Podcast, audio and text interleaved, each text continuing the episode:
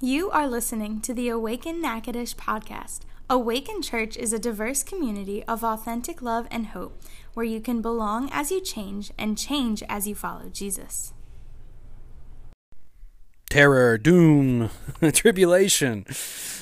When you hear the words "the Book of Revelation," what what what words come to mind? What images come to mind? I know for a lot of folks, it's it's kind of scary, doom and gloom.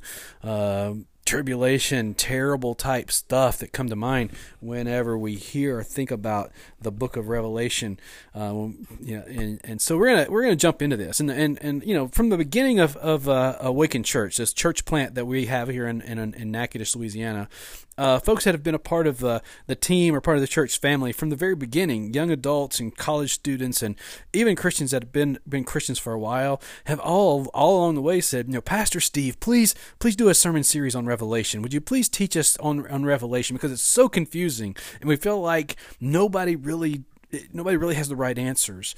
And um, so we we're not going to start with hey we've got all the answers. What we're going to start is with is hey we want to seek we want to seek answers, but what we want to do is try to be true to what this what this is which the kind of the feeling we get when we hear the term book of revelation doesn't help because it's actually not even a book. It's an ancient letter.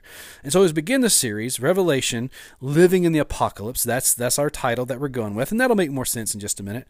Our goal isn't to answer every question we have but to discover that we have tools to seek and find answers and to to, to be able to seek for ourselves and discover the the answers that the of all the questions that Revelation brings up for us. So, some of the things that will help us over the next five weeks as we journey through Revelation together is, the, uh, to, is to think about this. Part of the trouble with understanding Revelation and the rest of the Bible, really, is that we want to read our own in ideas into what is already written. See, see, we're not going to make an attempt to, to, to use the Bible to back up our beliefs. And that's what a lot of people do with Revelation. They've already decided what they believe Revelation is and what it's about. And so whenever they, they, they read from Revelation, they try to back up what they already believe with the words of this ancient letter. So we're not going to do that. We're, we we want to we want to seek to hear what the Bible has to say. We want to seek what the Scripture says for itself. So we're not going to use any charts and graphs and and we're certainly not going to be trying to answer the question, who is the Antichrist? Because, spoiler alert, the Antichrist is not even mentioned in Revelation.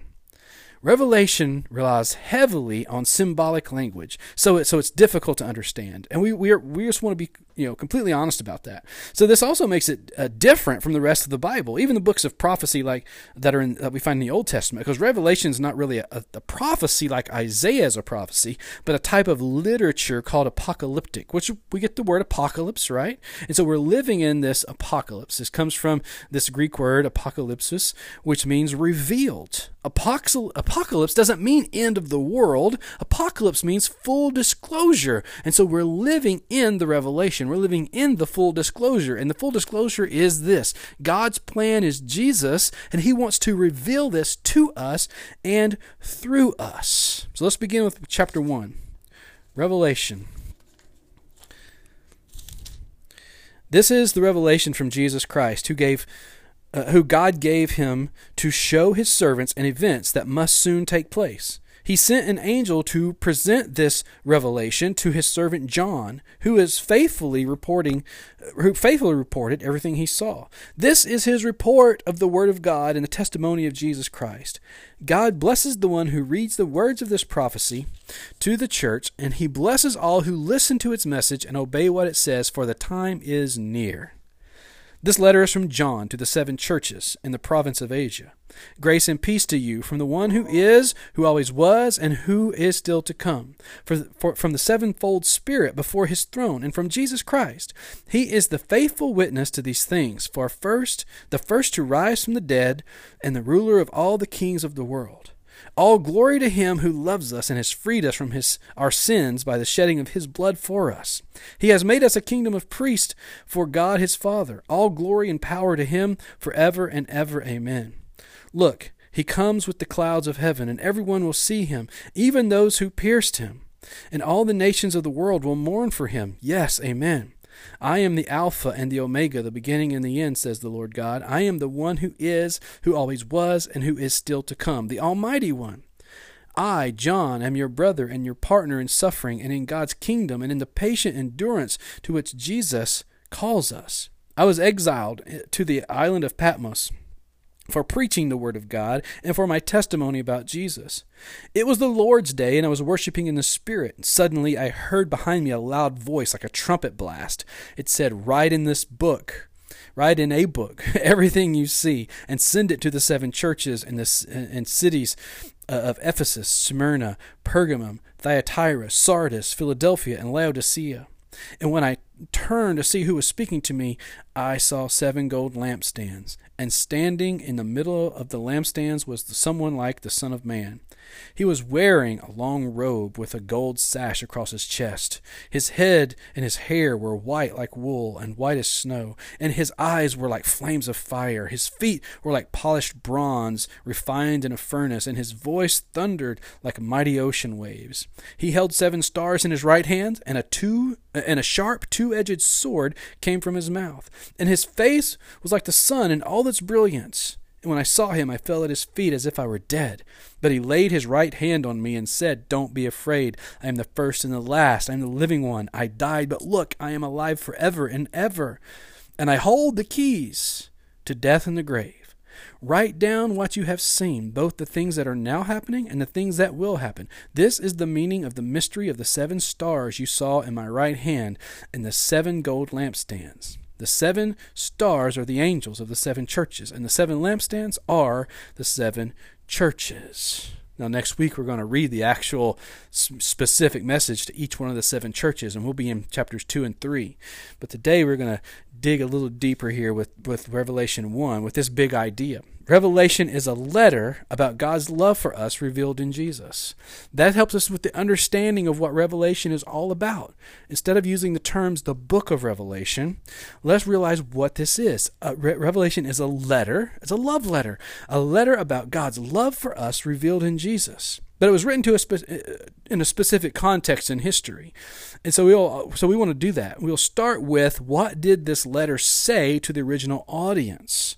And then we can ask, what are the eternal principles for us today? Instead of starting with what does Revelation say to us about today, let's let's start with the fact that it was written to a specific audience, a specific group of people, and then just begin to understand that. Find the eternal principles that we can say, what are those for us today? Now, verse 1 says, This is to show Jesus' followers the events that must soon take place. And then verse 3 echoes, For the time is near. See, today people want to read Revelation in the context of, of 2021 and what happens after 2021 and, and, and just start there and stay there. But sound Bible, uh, Bible study principle for us in understanding the symbolism in Revelation is to first examine its original context and original audience. So, who was this letter written to?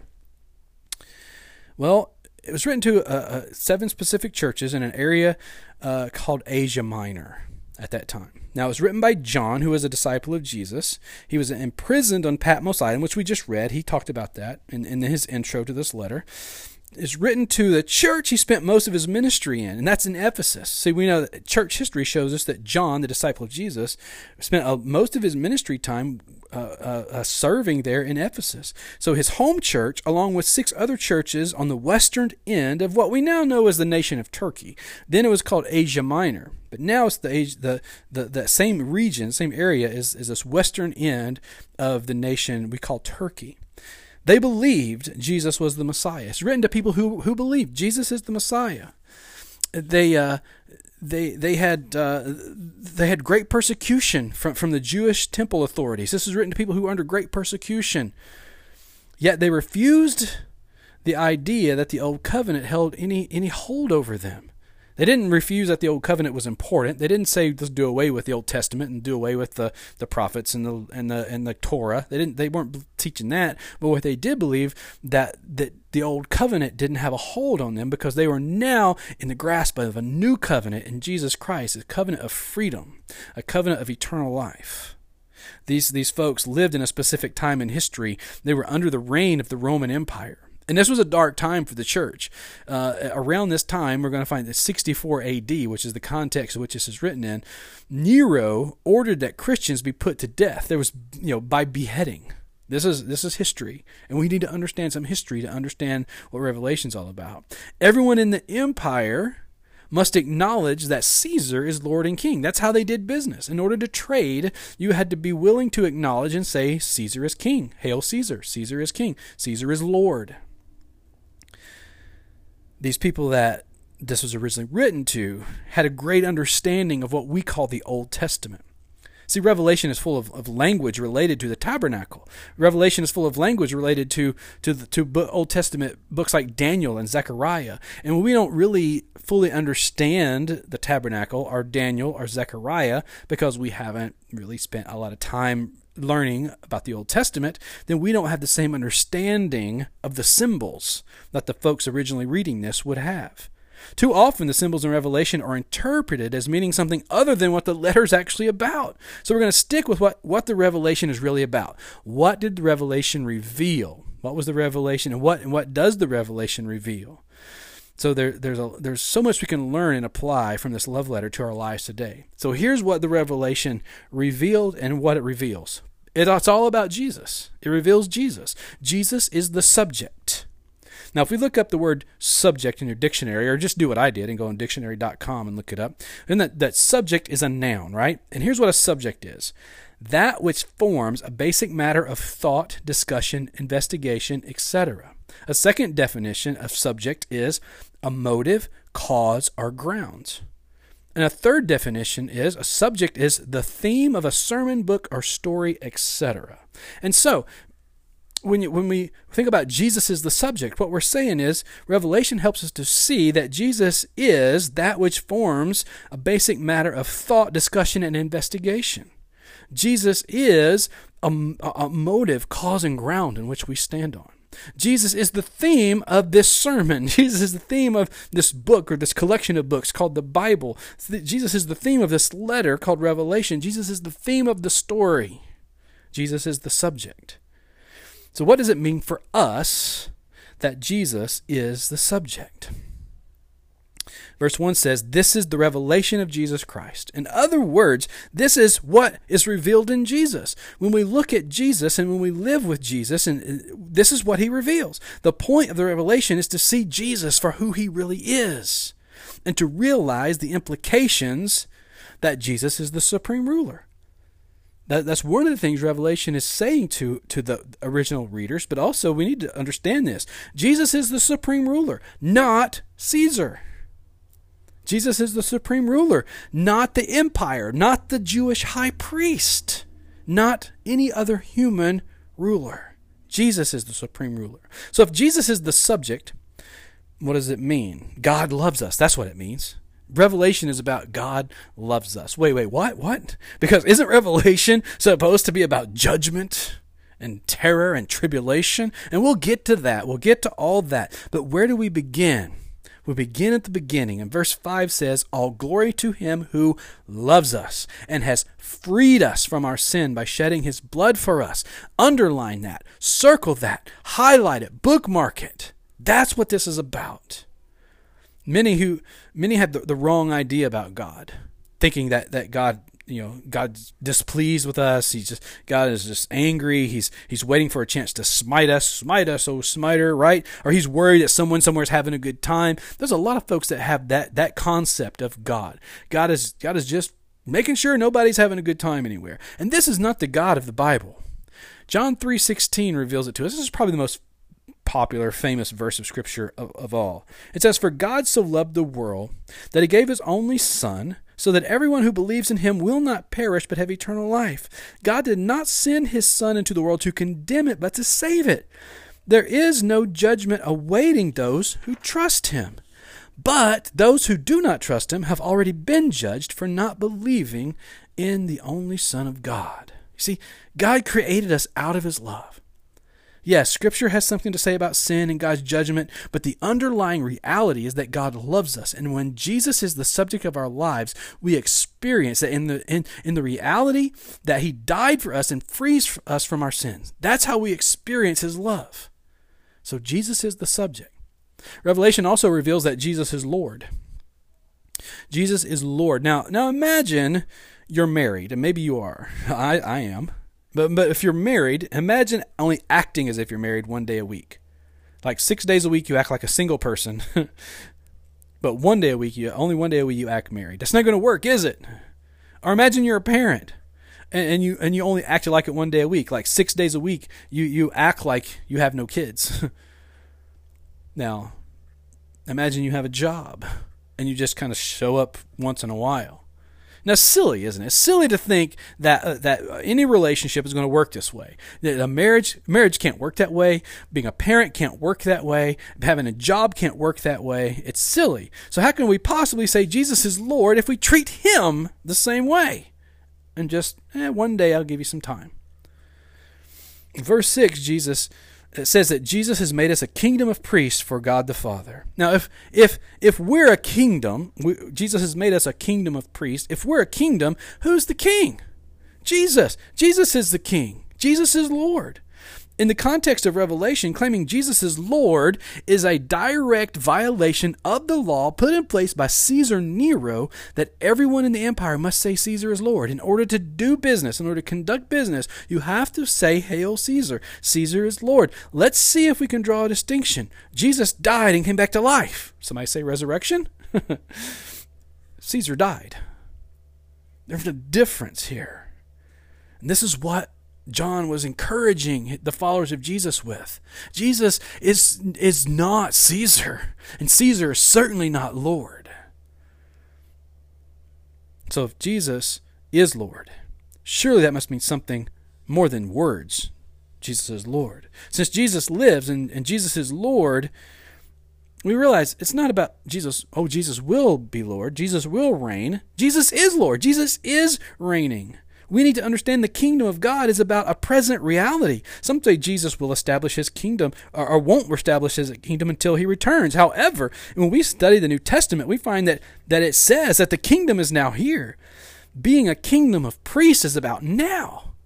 Jesus said about himself in Mark 9, verse 1 I assure you that some of you standing here right now will not die before you see the kingdom of God arrive in great power. And in Luke 17, verse 20, it says, One day the Pharisees asked Jesus, When will the kingdom of God come? And Jesus replied, The kingdom of God isn't ushered in with visible signs. You won't be able to say, Here it is, or it's over there, for the kingdom of God is among you.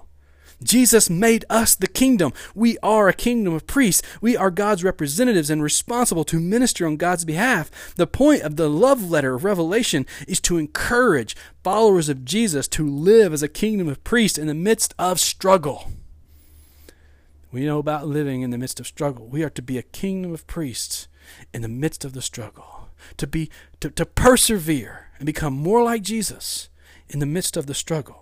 But what is a kingdom of priests? And, and so priest is very specific here. And again, we need to have an understanding, a, a, better understanding of kind of the Old Testament idea of what a priest was and what the priest did. Because we're a kingdom of priests, I think it's it's very specific.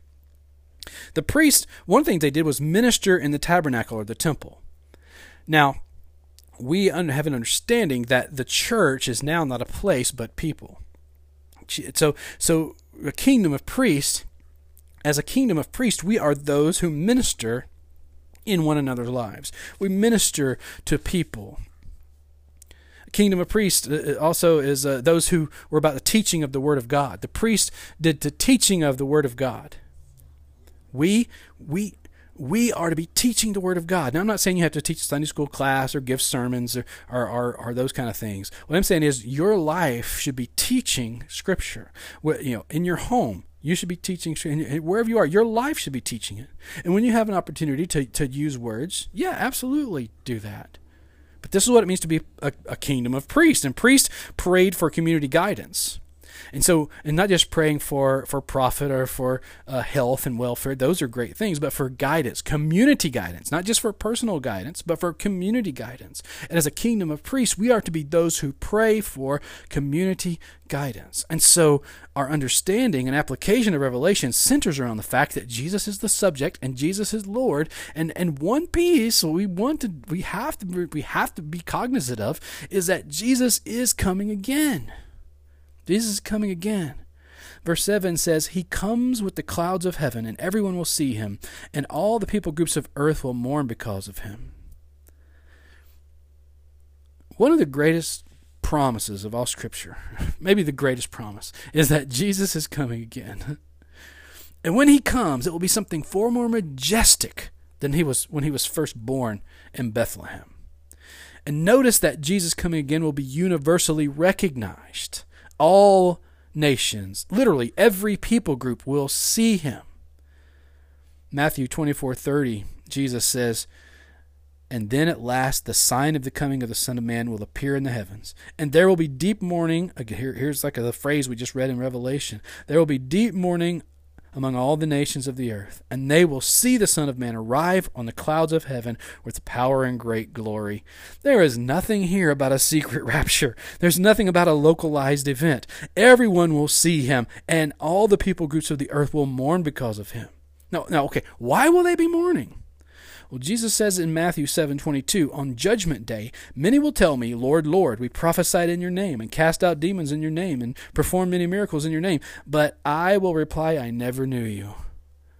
There'll be a great mourning because unfortunately, Jesus is going to have to say to some, I never knew you. But what does this mean for us? What does this mean for the Christian? As followers of Christ, what do we do with this?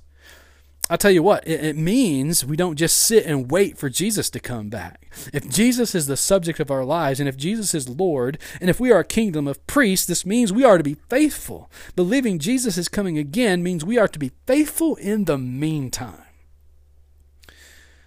The hope of Jesus coming again should strengthen our present experience of God's grace so that we can be faithful priests, ambassadors, agents of God in a troubled world that, that He loves and for which Christ died. See, God, God loves this world. It's broken, and, and we know that. But, but He loves this world, and Jesus died for this world, and He wants us to be a kingdom of priests in this world. So, what's your next step?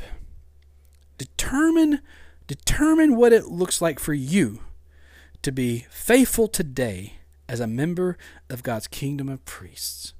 What does it, what does it mean for you to be a part of the kingdom of priests. Take that step and, and ask that question. Seek it in prayer. Read the scripture. Journal about it. But make that determination. What does it look like for me to be faithful today as a member of God's kingdom of priests? Lord, we're going to get way deeper into this over the next few weeks. We just scratched the surface. But Lord, help us in our understanding that this ancient letter, this ancient literature, the revelation, that we don't have to be scared of it. We don't have to be worried by it. We can we can understand that this is a this is a letter, not a doomsday book, but a love letter. And it's written to encourage followers of Jesus who are in the midst of struggle. And Lord, that's where we find ourselves. But this is for us as much as it was for those 2,000 years ago. So, Lord, we pray that you would help us to be the kingdom of priests. You've already empowered us. You've already equipped us. Lord, help us to live in that reality and be a kingdom of priests, to, to, to bring others hope and encouragement through whatever struggles there may be, so we can become more like you, Jesus, every step of the way. In Jesus' name, amen. Thank you for listening to the Awaken Natchitoches podcast. It's our hope that you have been encouraged by today's message. Find out more about Awaken Church at awakenla.church or find us on Twitter, Instagram, and Facebook at Awaken Church LA.